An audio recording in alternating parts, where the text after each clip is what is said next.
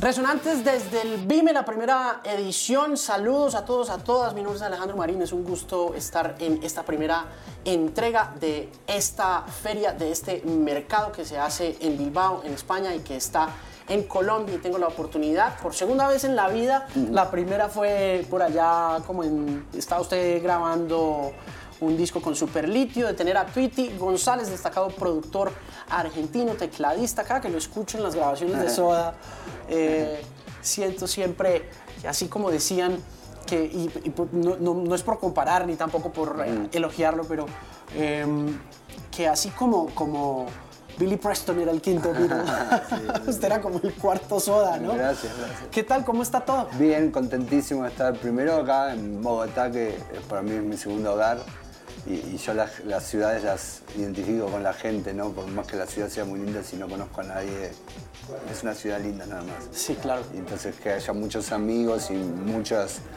décadas ya viniendo a esta ciudad y ver cómo va evolucionando y un poco de lejos eh, saber lo que pasa en este país, para, mí es un placer estar acá y bueno, el Mime Pro, que es un, un evento que en este, en este momento nos está unando a todos los latinos y con, gente también de Europa que, que vino. Es un evento súper importante para, para, la industria de la música.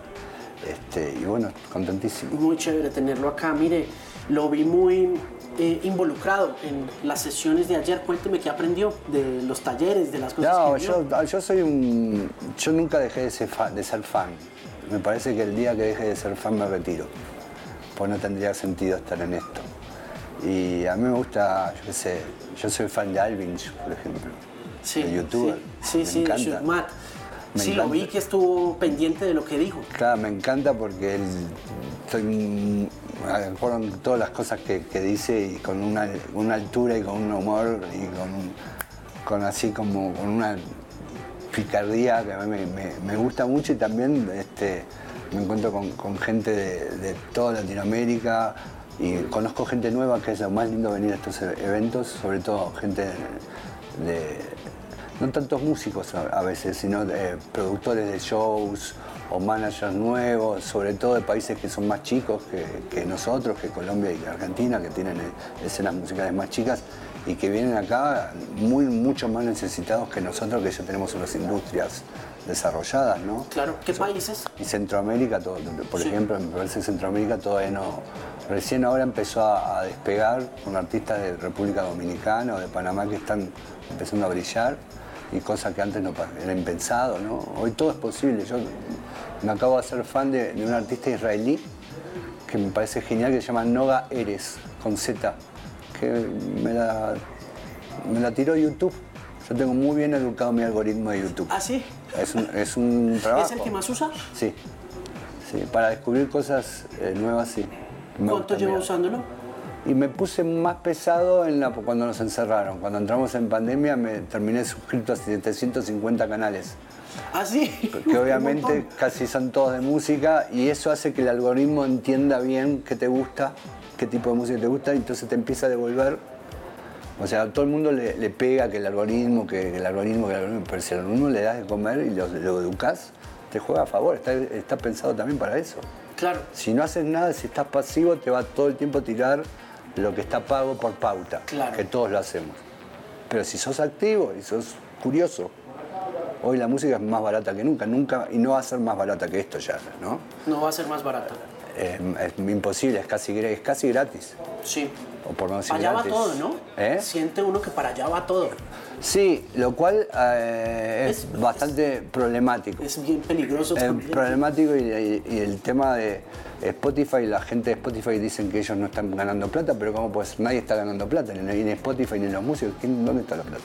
Claro. Los 100 tipos que son los 100 ejecutivos top de Spotify. Eso, eso tienen sueldo, eso ganan plata. Harta. Harta. ¿no? Mucho dinero. Por más que la empresa no dé plata, eso da plata. Yo sigo sin entender cómo en realidad ganan dinero, pero pierden dinero, sí, ¿sabe? Un poco. uno dice, Daniel Ick está haciendo inversiones en armamento nuclear, pero la empresa hace los reportes con aumento de usuario, pero el tema de utilidades y de ganancias no resulta tan Sí, yo creo que son eras. No, no creo que, una- que Spotify haya llegado para quedarse toda nuestra vida. Parece ¿Cree que que. YouTube es el lugar? Es, es distinto. YouTube al tener la imagen, la imagen y, es- y la imagen no solo la imagen, la imagen y la posibilidad de int- un pequeño inter- interacción, porque vos puedes dejar un comentario Sí. y quizás alguien te lo responde, Claro. puede ser el mismo artista, puede ser otro, otro usuario. Es ¿no? mucho más social. Más social, no llega a ser una red social, me gustaría que fuera más red social, sería muy bueno. ¿Qué, qué le gustaría que tuviera? Que, eh, eh, eh, de hecho está, yo tengo mi canal de YouTube del sello y tiene la parte de comunidad que es como un feed donde vos podés recomendar cosas, hablar de cosas, escribir, como si fuera un feed, un feed de Facebook. Claro. Es muy parecido, pero nadie lo usa. No, no, no, porque lo- no, no está considerado una red social YouTube, pero podría ser en un Sí. sentido. Depende mucho también de qué tan activa sea el, el- de qué tan activo sea el canal con respecto a Claro, bueno, eh, ¿no? bueno, ahí aparece la palabra tan de moda, contenido. Hmm. No, yo creo que generar buen contenido no es tan fácil. Generar con- cualquier contenido sí. Ahora, después, si hablamos de calidad y originalidad, no es tan sencillo ni tan barato. Porque quizás es barato, pero te lleva un buen tiempo. Y, Y el, vol- tiempo, y el tiempo es plata. Y volvemos, y volvemos al tema de lo barata que está la música versus lo caro que sigue siendo hacerla, porque Sí, independiente. sí, sí, ¿no? sí, sí, no. Más que hacerla, difundirla, porque a mí me encanta el camino de hacer discos. Me encanta el camino. ¿no? Llamémosle el embarazo. Me encanta. Después cuando nace la canción, empieza el sufrimiento, empieza la vida de la canción, que es quiero que la escuche mucha gente, quiero que la escuche esa gente, no cualquiera. Entonces hay un montón de cosas que se te escapan de las manos que están en manos de la gente. Y también hablar de la gente es un poco peligroso. Para mí no existe la palabra la gente, hay que empezar a sacarla. Es una, una- es una cosa muy de la televisión decir la gente. La gente quiere ver eso. ¿Cuál gente hablamos? Claro. Entonces reemplazarla por qué? ¿Por qué gente? ¿Por mi gente? ¿O por qué nicho? Claro. Yo creo que todos tenemos nicho. Hoy todo está tan segmentado que todo está, hasta el segmento del segmento. Vos hoy. Y después generacional. Hay gente de menos de, por lo menos en Argentina, gente de menos de 45 años no ve televisión, pero no la ve, no la aprende. Tengo un millón de amigos que no tienen televisión, que hace años que no ven televisión. Usan la compu para ver lo que ellos quieren, hasta Netflix, por la computadora aunque sea una pantalla así chiquita, no importa. Entonces, la radio lo mismo. La radio quedó para gente y momentos de la vida de la gente, puede ser cuando se despierta, Cuando van a cuando van trabajar. a trabajar, en el auto. Pero no, es- no tienen esos medios, quedaron muy siglo XX y sus audiencias enve- envejecieron, no adoptaron las, los- las formas de, de- de comunicación nuevas y va- se va achicando ese público. Pero, por ejemplo, Netflix mostró Sí. pérdidas de usuarios, Sí. ¿no? Eh, porque esos nuevos modelos de consumo dependían o estaban pensando que iban a lograr coronar ese usuario desde lo pago, ¿no? Desde la suscripción. Y ahora Netflix está echando para atrás y diciendo nos va a tocar meter comerciales como la televisión. Y yo creo que a Spotify también le cuesta mucho monetizar ese usuario. eh, Sí, yo creo, no sé cuál es la solución. Primero lo de Netflix para mí pasa porque van perdiendo monopolio. va perdiendo control sobre Hay otras ofertas, hasta depende del público, mejores que Netflix. El tipo que es un gran cinéfilo, es raro que use Netflix. Hay otras plataform- plataformas mucho más finas, entre comillas, o más específicas, o más de culto, más de nicho, que no tiene las dos cuentas. El tipo se borra de Netflix, se queda con Zulu, o con hay un montón, incluso no legales, Claro, ahí busca en algún torrent o- Claro. Sigue habiendo cosas ilegales para ver, para ver sin pagar. Y sigue habiendo mucho consumo de esa ilegalidad. Sí, ¿no? y hay muchísimo contenido. A mí lo que me gusta de eso, de YouTube, es que hay tanto contenido que si, si yo me, me descuido, me puedo pasar un día entero. Bueno, fue lo que pasó cuando nos encerraron, ¿no? que yo estaba todo el día en mi casa y comía horas de YouTube. Y no por el lado de, pero no soy estudiante, ¿no? No, no los tutoriales y eso, sino por- me gustan mucho los documentales, me gustan la- las live sessions y me gusta descubrir artistas. Lo- ¿Los ve y los escucha o se levanta, prende y arranca a hacer No, cosas? me gusta ver, no, no, no. No, no me gusta, no puedo tener música de, de fondo. Para- Prefiero, ¿No? poner, prefiero poner la radio o el noticiero de fondo. No, para mí la música es sentarse. ¿Sí? No puedo poner música, es por una cuestión casi moral. No me gustaría que pase eso con, con una música que hago. Porque se ha vuelto eso también, un poco. Sí, ¿No? bueno, la música es- Ambiente. La música es funcional a la necesidad de la gente de ese momento, ¿no? Hay música para todo. Eh, justamente ahora estoy haciendo un trabajo muy, muy lindo que, para Chile, que es musicalizar un patio nuevo de comidas que abre hoy justamente, el Santiago Open Market, eh, que está en, en- en un super shopping, es un lugar para 1.200 personas y me dieron la misión de musicalizar 15 horas de música, elegir 15 horas de música y cambiarla todos los meses. No sabes la cantidad de música chilena que conocí, porque quise que tenga un 33% de música chilena. Eh, y eso para mí es que te paguen por escuchar música y elegirla y ponerla en orden. Para mí, ¿cuál es el mejor trabajo del mundo? Eso. Eh, pero es un trabajo difícil, ¿no? Es muy difícil. Curaduría, sí, 15 horas. Sí, y aparte te decís, bueno, el público es gente, señoras de 40 años, ABC1.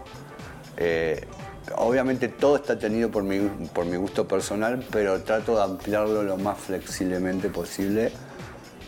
Todo tiene una cuota de como mi control de está bueno o no, es- no lo puedo evitar. Y, y también pensar en qué, en qué orden pones las canciones, no es lo mismo a la mañana que al mediodía que la gente está comiendo y no puedes poner música tan vocal porque la gente quiere hablar. Entonces pon- trata de buscar música. Claro, por horas también toca Claro, claro.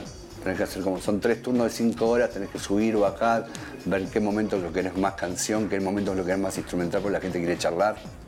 Y no hay tanta música instrumental buena, por ejemplo. Sin, sin caer en los Kenny G y Sí, to- sin to- caer en- en toda esa música funcional de dentista horrible. Sí, Kleiderman, O, o- Conniff, o el lunch ese de... de- el lounge ese tipo Ibiza. sí, no, no, que yo odio eso. Entonces, sin caer en ¿Qué eso... cosas no- instrumentales eh, disfruta?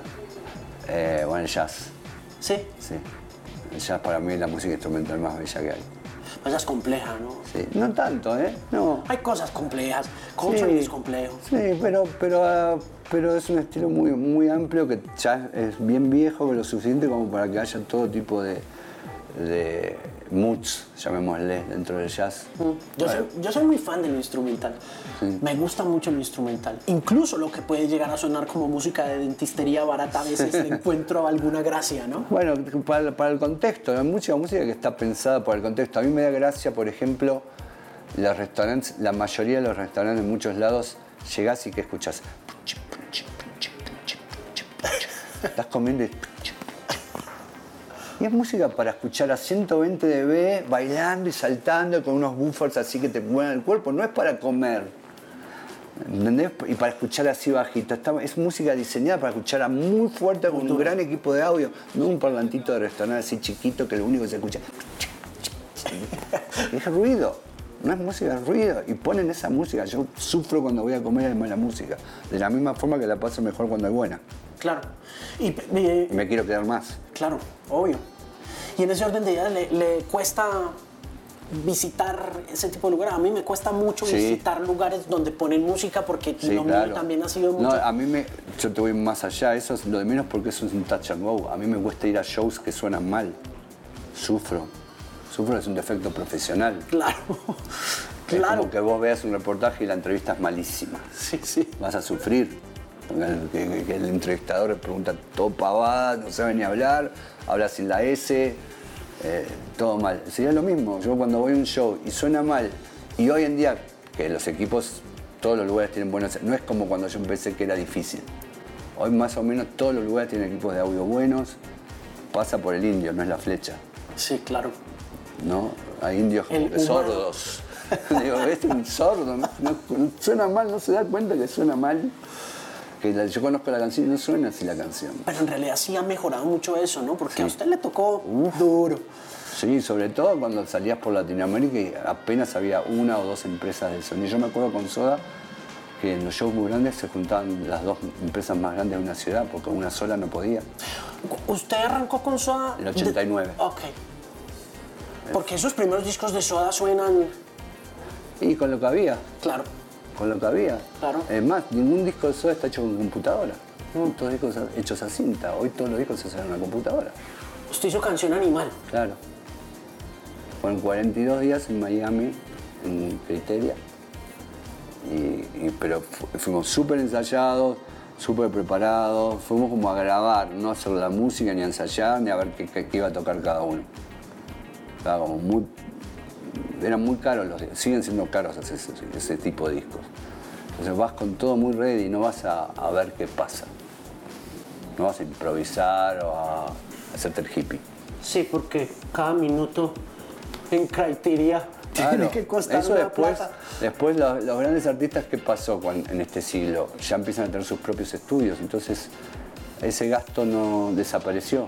Por eso los discos, por ejemplo, ahí vamos, que yo produje ahí vamos, fuimos nueve meses, 14 horas por día, 6 días por semana, porque no había costo de estudio, el estudio era de Gustavo.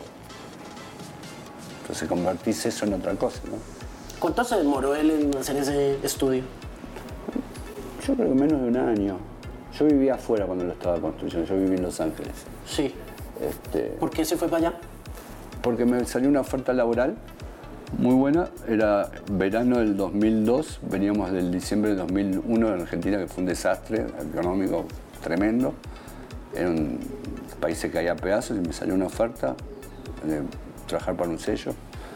Y me fui dos años y medio. Oiga, em, ¿y ahorita cómo están? ¿Cómo está Argentina? Hay una canción de Sumo que se llama Mejor no hablar de ciertas cosas. Porque da la impresión a veces que Está por estallar. Sí. Está muy pesado políticamente. La política es la madre de todos los problemas que tiene hoy Argentina. Hoy Argentina. yo creo que la madre que de Sí, todos los sí, de problemas todo lo- que de tenemos en toda Latinoamérica. sí. Pero está muy asociado a la economía. Hay países que la política va para eh, no se cruza. Vos podés poner te- pedos políticos, problemas políticos, pero la economía sigue Andando. andando mal que bien. Nosotros tenemos 6% de inflación anual, eh, mensual, que te da en un año 100 acumulada. Entonces no puedes ahorrar, no hay ahorro, no hay crédito. Eh, hay zonas muy inseguras y muy violentas, no dentro de la ciudad, sino en las afueras de la ciudad, pero pesadas, tipo el lejano oeste. Sí. Eh, y a mí me da mucha pena. Los chicos jóvenes les cuesta mucho todo. ¿Por qué está así la cosa? Otra vez. No sé, se- nunca se fueron tantos argentinos como en estos últimos dos años del país. Increíble. Es una cosa tenaz. ¿Cuánto se demoró usted haciendo su estudio? Eh, tuvo dos etapas. La primera etapa tuve cinco años que el estudio era como medio lo que había y después eh, le pegué una gran reforma y ahora me estoy haciendo otro estudio, me estoy mudando porque yo estaba en el estudio que era de Alejandro Lerner, Sí. tenía un estudio ahí adentro y lo tiran abajo, lo demuelen.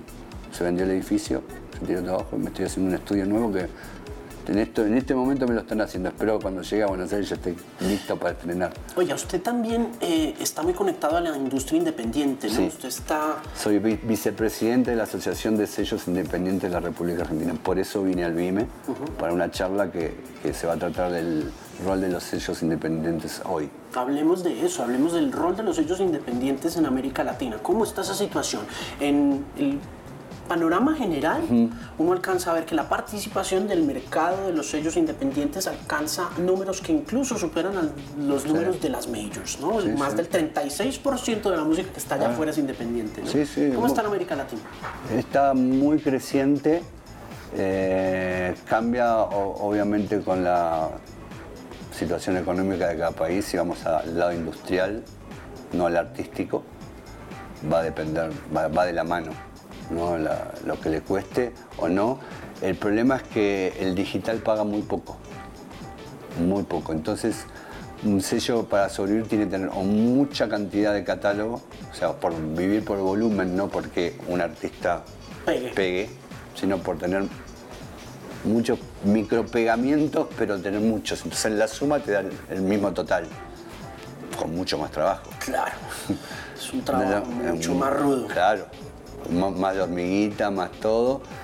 pero me parece que el papel hoy más importante, por lo menos para mí, desde mi punto de vista, es de, cura, de curaturía. De Mm. curar, curar para mí es como descubrir nuevos talentos o a impulsar a algunos que ya arrancaron y darles unas palmaditas para que crezcan. Yo tengo la fortuna de tener un sello que tiene su estudio propio, pero no que todo lo que sale por mi sello está grabado por mí, ni, ni en mi estudio. Hay Cosas, por ejemplo, edito mucho jazz argentino y los jazzeros te vienen con el disco terminado, así, que lo hicieron en tres días, como se hace un disco de jazz.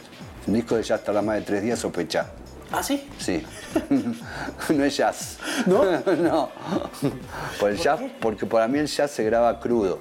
Es como sacar una Polaroid. eh, Sacar una foto sonora. Se microfonea, se graba. No hay trucos como en la música pop. No hay autotune, no hay beat Nada. detective, no hay computadoras, no es nada. Los tipos tocan, los grabaste y la mezcla es muy parecida a lo que tocaron y quedó ahí. Los grandes discos de jazz de la historia se graban en dos días. Todos. Y hasta en- entre los yaceros es más de tres tomas, tocas mal. Claro, porque Claro. también es muy improvisado. es muy y- improvisado y es un ambiente muy exigente, de mucho, nosotros le decimos en Argentina verdugueo. ¿No? Como el que toca bien es mi amigo, el que toca, no toca tan bien no es tan mi amigo. Sí. ¿no? Los que tocan muy bien siempre están todos juntos. ¿viste? Pero como- uno siente que esos discos, por ejemplo, los de los nuevos jazzistas californianos como Sí. Thundercat o como Kamasi Sí. Washington, Los hacen rápido. ¿sí? Sí, los hacen Porque rápido. uno, siente, uno oye ese No, disco no. Heaven and Earth de Kamasi y uno dice, uy, Los hacen rápido. sí, sí. dice cantidad de trabajo debe haber detrás de Sí, eso. pero pasa que son, son discos con equipos grandes de gente. Claro. ¿Entendés? Con mucha gente. En el caso de Kamasi, él escribe mucho. Viste que hay discos como que participa mucha gente, ahí hay que escribir. Sí. Escribir significa leer a primera vista. Medio tiene como esa mezcla de. El jazz moderno tiene esa cosa que conserva el old school, del músico virtuoso, erudito, que pela, como se dice en el ambiente, que puede pelar con la tecnología. No, no, y ni le escapa. Y más los, los que están con- que tienen alguna orientación urbana o de, o de hip hop, ¿no? que mezclan mucho. A mí no me gusta mucho el jazz vir- del virtuosismo al pedo, le digo yo. El virtuosismo para nada. El virtuosismo arriba de nada. Eh, me aburre, ya tuve mi época, yo empecé en esa época, yo empecé en la época de oro del jazz rock. Ya lo vi eso. Ya sé de qué se trata y sé dónde termina. Termina en nada. Mire, em, ¿cómo está el jazz acá? Yo veo, usted, lo veo entusiasmado Sí. con cosas de jazz en Argentina, pero en América Latina Conozco sí. muy poco, ¿eh? Con la verdad que no es mi especialidad. Eh, pero el jazz, en- por lo menos en Argentina, está muy fuerte. Sí. Sí. Oiga, eh, le iba a preguntar ahora que mencionaba tecnología, ¿cuál cree usted que en un estudio ha representado el avance tecnológico más importante de los últimos 10 años? En los últimos 10. Si usted tuviera que escoger un aparato o una técnica, No, te diría un software, Ableton. así. Ableton Live. Es el programa como que más, todavía, más sigue creciendo, ¿no? porque es más que un programa, es como una especie de, de instrumento digital. Eh, sí. ¿Siente que la música latinoamericana, Tweety, em, está en un buen momento? Sí, Sí. sí. Está en buen momento. Eh, quizás si me tengo que poner mm, un poco genérico, eh, me parece que le falta a cierto, es muy grande el continente, es una pregunta bien difícil. Si me preguntas de mi país, te diría que está el mejor momento de este siglo, la música argentina, pero pongo todo, se ha puesto todas las fichas de que es verdad lo que te estoy diciendo. A nivel continente no estoy tan seguro porque veo, veo mucho template. Sobre todo en- fórmula, mucha fórmula. ¿viste? Esto funciona, hagamos el dembow, ¿viste? con este beat y estos sonidos, no otros, y en este BPM, no otro. Entonces llega un punto que el, más, el mérito es más del manager que del artista. Pasa mucho, ¿no? Yo creo que en el mainstream latino, yo, hay ciertos artistas, que no voy a decir quién, que aplaudo más al manager, que con ese artista medio six, six puntos, ¿no? lo lleva a súper arriba, que a los artistas en sí. Sí. Que no están tan preocupados por la música, sino están más, más preocupados en otras cosas. Pues curioso cómo se pegan, ¿no? Sí. Porque es que siendo una gestión de management muy efectiva, y está pasando de verdad, da la impresión que ese template está siendo absorbido por la juventud de una Sí, forma pero te aparece una. Sí, pero te aparece una Rosalía Ok. con el último disco o un Zetangana y tira para abajo todo, porque para mí son dos discos de la puta madre, perdón la palabra, y que levantan la vara de lo que puede ser el mainstream. ¿Entendés? No es tan simple, no es un bitcito y digo un par de pavaditas y ya es un hit. No. No, de esos sobran. El problema es que cuando ya tenés más de 3, 4 tipos que hacen lo mismo, ya un playlist y parece el mismo artista. No cambia nada, cambia el timbre de la voz, pero después lo- todo es igual. Por eso volvemos un poco a, a la funcionalidad de la música. Esa música para mí es funcional en un contexto, no en otro. Yo no me pondría Maluma a, no sé, para estudiar. Complicado, ¿no? complicado. O a la mañana, que me despierto re dormido, salvo que me quiera despertar así, y quiero tener un día, no sé. Tampoco lo pondría en ningún momento porque no es un artista que a mí me gusta. Pero te, pero, pero, pero te estoy dando un ejemplo así como el primero que se me ocurrió de, de- de cosas mainstream, ¿no? Oiga, lo de Motomami es interesante por la... ¿Sabe qué me gusta mucho de Motomami? La producción vocal. Sí, ¿Cierto? claro, sí. Qué cosa Es donde ella hace impresionante la diferencia, el performer. Para mí hay que volver a los grandes performers. En una época donde vas a shows y ves a un tipo que la- la- su voz está grabada, que lo único que hace es arengar como si fuera un MC, un animador de fiesta, y no canta, que aparezca una Rosalía con una producción vocal de la puta madre, así, compleja. Estudió, es una chica que estudió música, ¿eh? no es una invento ni de compañía, ni nada, es una chica que estudió música no es una bobita. Eh, y, te, justifica y te explica qué hizo técnicamente. Hay un reportaje que le hizo Jaime Antosano, que es un youtuber español de música, Sí, lo vi por ahí circulando. que es un reportaje netamente para músicos. Si no sos músico te vas a perder la mitad. Y la tipa, pero chapó, o sea, explica todo desde un lado académico le cierra la, boca a todos los profesores de las universidades de música del mundo. Y hizo un disco re comercial a la vez. Sí. Tiene sus Ojo, detractores. tiene- sí, y tiene la mejor manager del mundo. Rebeca. Sí, Es muy tesa, Rebeca. muy ¿no? tesa. Sí, es muy buena ella. Sí. Es muy poderosa, la ha agrandado mucho, ¿no? Bueno, pero, pero, pero me parece que es el, el buen trabajo de un manager es es un dream maker para mí el manager. Es un tipo que tiene que hacer realidad los sueños del artista. Un buen manager tiene eh, tantos tanto económicamente como artísticamente tiene que lograr eso. Su misión es esa. ¿Qué tan importante fue para Soda Daniel? Daniel, arran- Daniel agarró el, el auto andando. No le costó tanto. Eh, Daniel, cuando estamos hablando. Digamos, El manager de Soda, sí. Digamos, los- entró casi cuando entré yo. O sea que soy- ¿Ah, sí? Sí. Un poquito había- después. Ok. Yo entré en el 89 y creo que entró en el 90.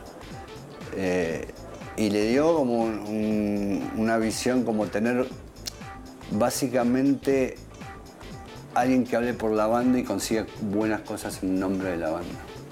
¿no? Que era lo que ellos necesitaban.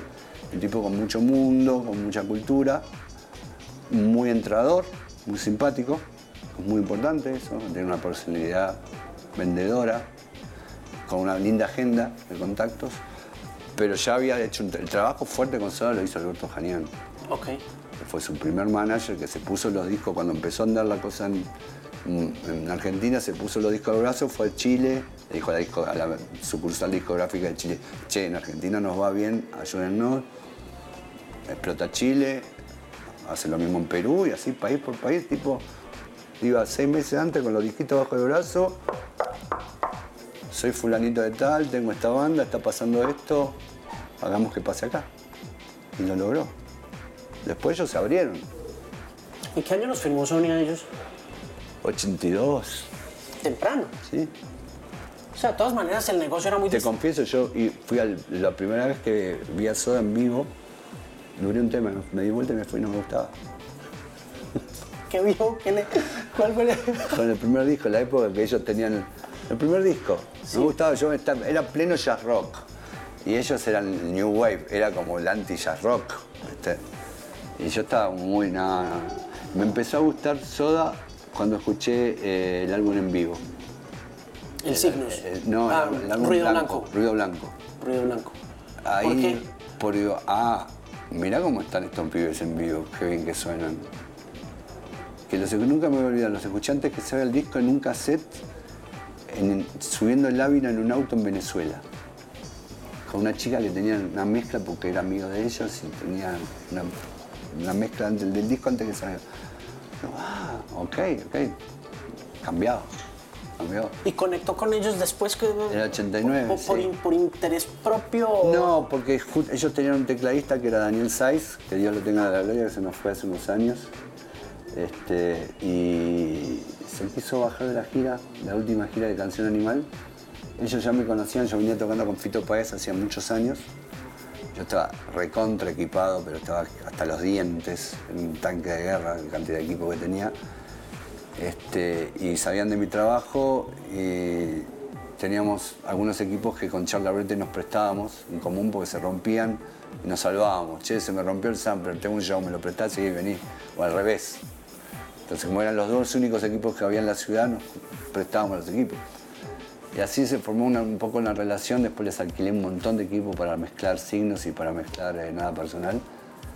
Y nada, cuando pasa eso que se les va el tecladista, fui la primera opción, digo, aprendete unos temitas a ver qué pasa. ¿Qué se aprendió?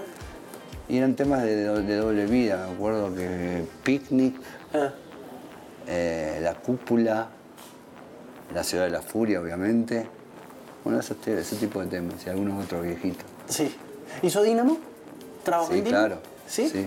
Me fue muy divertido porque ya ahí tenían estudio de grabación propio. Ese Dínamo es un disco muy bello. Sí. Dínamo es un disco. eh, Yo creo que ese es mi disco favorito de Soda, aunque yo. En, su, en su momento todo el mundo, mm, no, no le decían que es feo, pero decían, qué raro ese disco. ¿Sí? Y hoy es un disco de culto. claro, tiene ese aire shoegaze. Hoy es un disco del 93, que va a cumplir 30 años. Y lo escuchás hoy parece una banda de hoy. Sí, absolutamente. Vea, pero. De si hecho, es- 24 canales cinta, ¿eh? No hay truco hoy. ¿Esa vaina es análoga? Todo. No. Todos los discos de Soda son análogos. Todos. ¿En serio? Todos. ¿Hasta el sueño? Y te digo más, hasta el sueño. Ningún show, so- de- ningún, nada de Soda en vivo está retocado como se retoca todos los shows. No le creo. Nada. Ni la voz, ni un instrumento, nada se volvió a grabar nunca. ¿Y entonces cómo, es, cómo Nada sacan lo que se tocó. Nada se volvió a grabar, ni la amplague, ni la despedida, ni la vuelta. Nada está retocado, jamás retocamos nada. Yo jamás volví a grabar nada, nadie volvió a grabar nunca nada, fue lo que se tocó. Hoy todos los, te aseguro todos los discos que vos ves en los MTV, ni hablar los mexicanos que retocan absolutamente todo Sí. por default. Sí, sí, porque es su modo de. Sí, no de importa si está bien o no, vamos todo de ¿Y nuevo. por qué tomaron esa decisión? ¿Por qué? Porque no era necesario. Ya lo toqué. Listo. Ya está, tocar dos veces lo mismo. Sí, está bien. Aparte con Gustavo, que Gustavo era el pibe 10. Cantaba bien, tocaba bien, componía bien, se paraba bien en el escenario. Fachero, todo, el pibe 10. Sí, sí, se perfil. tener a Messi. Sí. Gustavo era Messi. Sí, era, era fantástico. El, el, el Dínamo es influenciado por esa onda shoegaze. Sí. Gustavo estaba ahí metido, Me ¿no? habló de Valentine. Sí. Sí. Benito sabe mucho de eso. ¿Sí? Benito sabe de música. Benito es un melómano. Se puede sentar con vos que tenés 20 años más a hablar de cualquier música te da clase. Se sabe los nombres de los temas, que de, de- de- de qué disco salió, todo. Yo Se lo los canta. Lo vi hace unos meses en una entrevista. Lo vi hace unos meses en una entrevista. Yo le produje los dos primeros discos. ¿Y qué tal? Genio, como su padre. Y está cantando. El otro día tocó en el Quilmes Rock. Tocó por primera vez como Benito Cerati. No más. Zero Kill no existe más. Qué bueno, ¿no? Sale con su nombre. Es chévere Y eso. tocó solo temas nuevos que ni siquiera salieron. Bien espinetiano, eso hacía Spinetta. Sí. Tocó todos temas que nadie conocía. Y en el anteúltimo tema cantó también que hasta él se, emo- se emocionó y se puso a llorar. Y por, qué bueno que se haya cambiado, que sea, que sea Benito Cerati, ¿no? Sí. Pues Zero Kill estaba bien, Pero, pero... pero, pero la idea está. Yo, cuando tenía 17 años, me di cuenta, voy a salir como Zero Kill, va a ser un proyecto. Digo, qué genio, qué genio. ¿Cómo cuida el nombre de su, de- de su padre, como le hace honor, entrenando con otra cosa antes? Ok. No, eh, no entregando eh, el apellido así, teniendo esa humildad. Es decir, ah, yo soy el hijo de Gustavo, me llevo el mundo por delante, denme en bola y voy a ser una estrella de rock. Nada que ver, todo lo contrario, con una humildad, un nombre, o sea, nunca se, se vendió como 0 mil tickets. No le importó. Él lo hizo porque le gustaba y prefería esperar a sa- salir como Benito Cerati el momento donde él sienta que puede salir como Benito Cerati. Uno pensaría que él había tomado esa decisión por la sombra que puede representar el apellido también, ¿no? Bueno, pero puede haber algo de eso, pero hoy por hoy ya esa etapa se terminó. Hoy sale con su nombre, ya tiene 28 años, increíble cómo pasa el tiempo. Yo lo conozco, yo le regalé su primera guitarra eléctrica cuando era, cuando era así chiquito, como un, como un ahijado. Y ya tiene su casa, se compró su casa, eh, su segunda casa, y nada, está súper grande Benito. Y la familia está bien, la familia de, Sí, de Gustavo está sí, bien. la mamá está impecable. Sí. ¿Usted en qué más acompañó a Gustavo? ¿En solista también? ¿En Amor Amarillo estuvo? Sí. no me acuerdo. Ese es otro disco Eh, otro, bonito. también ha hecho en ocho canales. Ese es otro disco bien bonito, bien, era la época que nacía Benito. bien tiene Te ambiente. llevo para que me lleves. Ah, Pulsar, Avenida del Corta, la versión esa de Bajan. Y es, es un disco hecho con drum machine, no hay baterista. Ah, ¿no? Es, máquina de ritmo, que le hizo Gustavo. Uy, yo pensé que Avenida del Corta tenía batería. No, todos, en todo el disco batería programada. Ah, ¿qué tal eso? por left, right, por el estéreo de la batería. Y en ahí vamos se vuelve rockero otra vez Sí. el man, ¿no? Sí. Se pone rockero. Bueno, se reencontró con, la- con su lado guitarrístico y dejó un poco la electrónica que le encantaba tanto, que, siempre soy, es un disco súper electrónico, ¿no? Sí, y Bocanada también tiene sus... También. Pero Gustavo no tiene dos discos iguales. Eso para mí es más rockero que todo. Eso es más rockero que cualquier banda de rock and roll con cuero. Sí. Para mí, o sea, rock es romper fórmulas y arrancar una de nuevo. Riesgo. Si no hay riesgo, no es rock. Sí. Y Gustavo arriesgaba todo. O sea, era como el tipo que va al casino y gana, la vuelve a poner toda, y vuelve a ganar, y la vuelve a poner toda y vuelve a ganar. Siempre, siempre va por más, una apuesta más, más pesada. Oiga, ahora que mencionaba un amigo que partió, eh, se le han ido... eh. Se le han ido un montón de amigos. Se le murió Martín, se le murió Leandro. Épocas difíciles, ¿no? Sí. Sí, sí, muy, ya desde. Bueno, yo creo que desde cumplir los 40 años empecé, tengo como una docena de amigos que se me fueron. Los extraño un montón. La, la parte no tan linda de la adultez. Sí. Y cuando sos joven no la tenés en cuenta, pero un día empiezan a caer los soldados. Sí, sí, sí. Por H o por B. Sí. No, no hablemos de por qué, pero se te van. Y yo, yo me preguntaría qué sería la música, no argentina, latinoamericana, si todo no se hubiese muerto. ¿Qué cree usted que habría pasado? Sería distinto. Sí. Eso no me cabe ninguna duda. Ninguna duda. ¿Qué estaría haciendo? No tengo idea. Es una gran pregunta, ¿no? Sí. Que nunca nos vamos a contestar. Alguien me contó que usted siempre ha querido producir una banda de metal. Sí, ¿Y ya encontró? no. ¿Pero ha hecho la búsqueda? No, tampoco me puse a ¿Y buscar. por qué? ¿Por qué le trama? No, no, porque parece que como- es un género que también tengo colegas que son súper especialistas y lo hacen súper bien. Y hay circuitos, ¿no? También como, no te digo que son guetos, pero es lo mismo que pasa en la música urbana. Los, los chicos que hacen música urbana quieren productores de música urbana de su edad.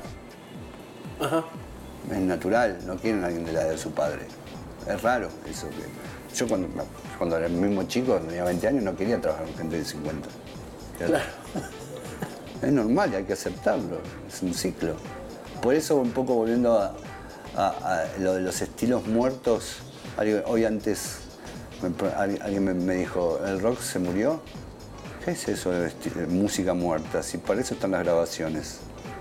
Gracias a Dios tenemos las grabaciones, que es un documento Las grabaciones de hoy son, es como si fuera un papiro digital para la- la- la- las civilizaciones dentro de mil años. Bueno, pues, a ver qué música se hacía hace mil años, van a poder escucharla. Claro. Nosotros no podemos escuchar cómo, cómo eran los originales de Bach. No sabe uno. No sabe uno. Tenés las reinterpretaciones cuando se empezó a inventar la grabación. Antes de eso estaba la escritura, pero la escritura es- no es tan exacta como una grabación. Porque está al albedrío- albedrío de- del intérprete. La grabación es un documento. Vos estás documentando un momento del artista. Que puede ser una instantánea, como es un disco de jazz, como es un disco de folclore, un disco de tango, que son instantáneas, que son cosas que se hacen así sin truco, o puede ser una cosa muy producida, muy de diseño, de diseño sonoro, como puede ser el disco de Billie Eilish, que es diseño sonoro puro, Con toda, ¿no? hecho en una habitación con su hermano, que no tiene nada que ver la otra situación, ¿no? de, de la Polar y sacar un trío de jazz tocando que le pones ocho micrófonos y ya está, está, ya no necesitas más nada, no hay un despliegue de nada, mucho más eh, simple. Claro. Oiga, ¿con quién deja el perro cuando viaja? Con distinta gente. Sí. Va rotando de casa en casa. ¿Cómo está Lele? Muy bien, qué Sí. bueno que lo conozcas. lo extraño, lo extraño. Claro, uno extraña los- Perro de estudio, se crió en el estudio, así con ¿Cuántos años tiene? ¿Siete? 10 cumple. ¿Diez? Ok. Sí, sí, ya está un- mañoso. Sí, sí, sí, sí. Ya pide salir más veces, debe tener la próstata media gastadita. Sí, y aparte él se crió en el estudio así con sesiones a un volumen. Y él así, Y el man ahí relajado. tremendo, y al, al lado los bufos. perro de estudio con Perro de estudio con todas. sí. ¿Quién se lo regaló? ¿O con... Sí, me lo regalaron como ocho amigos. ¿Ah, sí? Sí, yo me había separado de una novia que tenía perrito y yo me había encar- encariñado con el perrito. Y, y mis amigos se ve que me, me- me vieron más triste por el perrito que por la chica. por la chica era bien brava, pero el perrito era divino. Y, en mi cumpleaños me regalaron una caja de zapatos, así de zapatos.